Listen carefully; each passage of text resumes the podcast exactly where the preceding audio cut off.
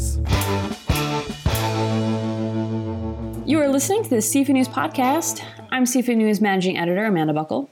And I'm Urner Barry seafood market reporter Lauren Castiglione. This episode is brought to you by Urner Barry Consulting. Urner Barry Consulting provides tailored solutions to identify growth opportunities within the fast paced protein commodity sectors. Combining the expertise of our analytical team, our warehouse of proprietary and trusted data, and unparalleled insight into market forecasting, Urner Barry Consulting will not only pinpoint developing global trends, but assist you in knowing exactly when and how to adopt them to maximize your return. Call 732 240 5330 for more information. Thanks, Lauren. We've got a lot to cover in this episode thanks to NOAA releasing three big reports. So let's start off with the 2019 Fisheries United States report, which provides fisheries statistics for the nation, including commercial landings and value. And according to the latest figures, in 2019, U.S. commercial fishermen landed 9.3 billion pounds of seafood valued at $5.5 billion. This was on par with 2018, representing a less than 1% decline in volume and 2% decline in value.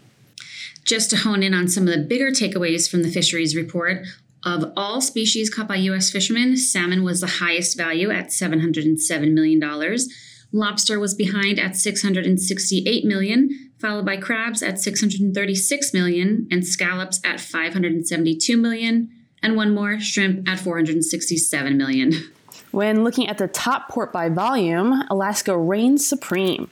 According to NOAA, Dutch Harbor holds the title for the 23rd consecutive year, bringing in 763 million pounds worth $190 million in 2019. The Aleutian Islands claimed second place with 589 million pounds worth 142 million dollars, followed by Kodiak with 397 million pounds worth 120 million dollars. But that all changes when looking at the top port by value. For the 20th consecutive year, New Bedford, Massachusetts holds that title, raking in $451 million in 2019.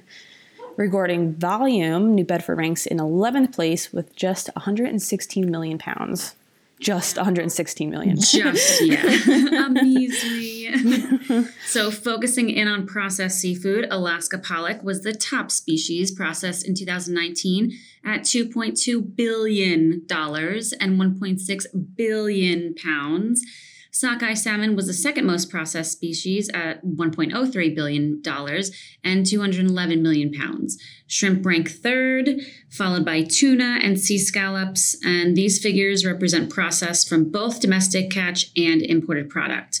And as for trade, uh, edible seafood imported into the country reached 6 billion pounds, worth $22.2 billion. Shrimp was the highest imported seafood by volume at $6 million uh, and 1.5 billion pounds.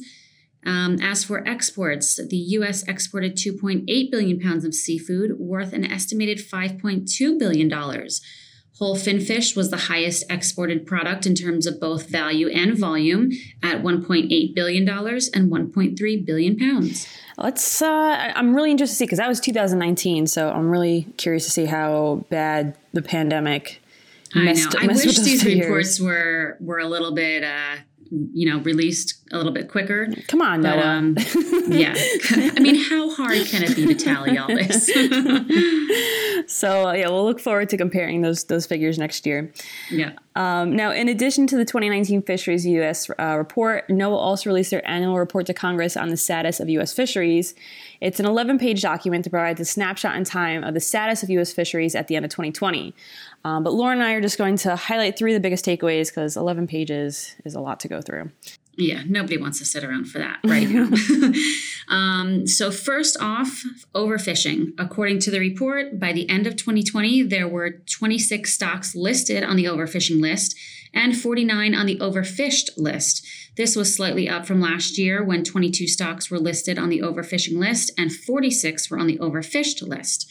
NOAA manages 460 stocks, so the overfishing list only represents 8% of those managed, while the overfished list represents 20%. Now, cobia, um, the Gulf of Mexico, golden tilefish from the South Atlantic, lane snapper from the Gulf of Mexico are just a few of the stocks that were added to the overfishing list this year. Uh, red grouper added the South Atlantic, greater amberjack out of the Gulf of Mexico, gray triggerfish from Gulf of Mexico, and greater amberjack from the southern Atlantic coast were removed from that list. As for the overfish list, um, uh, Coho salmon were removed, uh, but American Samoa bottomfish multi-species complex, Guam bottom multi-species complex, and Atlantic herring from the northwestern Atlantic coast were added. The second big takeaway from the status of the U.S. fisheries report was about the CARES Act funding. According to NOAA's findings, commercial fish landing revenues declined an average of 29% through the first half of 2020 as a result of the coronavirus pandemic. Fisheries assistance funding, totaling $300 million, was allocated under the Coronavirus Aid, Relief, and Economic Security Act, also known as the CARES Act. As of December 31st, 2020, $78 million of that $300 million has been dispersed. And the third biggest takeaway from the report is about pandemic related shifts. While the pandemic did disrupt a lot, NOAA was able to turn to technology to keep everything running smoothly.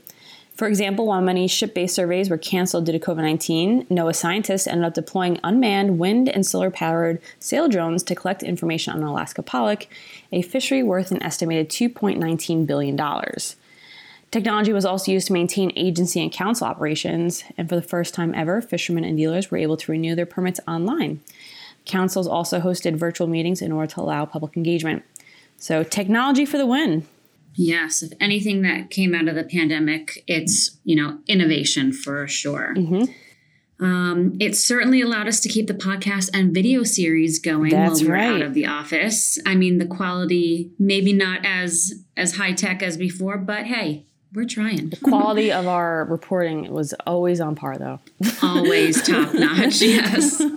So now on to the final report released by NOAA. The agency put out an 18 page document providing an overview of the first two years of the U.S. Seafood Importing Monitoring Program, also known as SIMP. Oh gosh, we haven't talked about SIMP in ages. I know, Um, right? Yeah. Now, everyone should be familiar with it, but a brief description for any newcomers. Uh, SIMP is a risk based seafood traceability program for 13 imported species groups and serves as a screening and deterrent tool to identify and deter IUU fish and fish products and misrepresented seafood from entering the U.S. market. It officially began on December 31st, 2018, so NOAA's new report details all the program data and efforts from 2019 and 2020. NOAA said its engagement efforts with stakeholders, including importers and international trading partners, helped limit any trade disruptions as SIMP was implemented. Another positive sign for the program was how many SIMP audited shipments were in compliance. 57.3% of SIMP shipments audited were in full compliance, and those not in full compliance, 42.7% remaining were mostly identified as data discrepancies. National Fisheries Institute President John Connelly said in a statement that he was pleased with the results of the report and looks forward to working with NOAA to improve any information discrepancies found in entry filings. But, and this is a very big but, Connelly has concerns about plans for uh, to further expand SIMP. That is right. So Connelly said that the seafood community estimates it has spent over $50 million on SIMP regulatory and paperwork compliance for just the 13 species covered by the program, a burden on an industry working to feed Americans during a time of recovery. He continued that SIMP expansion would impose hundreds of millions of dollars of annual expense for a program that, quote, does not prevent or stop IUU fish and fish products from entering U.S. commerce. Thanks, Lauren. As always, we'll keep you updated when more information is available. And that does it for us. Once again, this episode is brought to you by Urner Barry Consulting. Call 732 240 5330 for more information. Bye bye.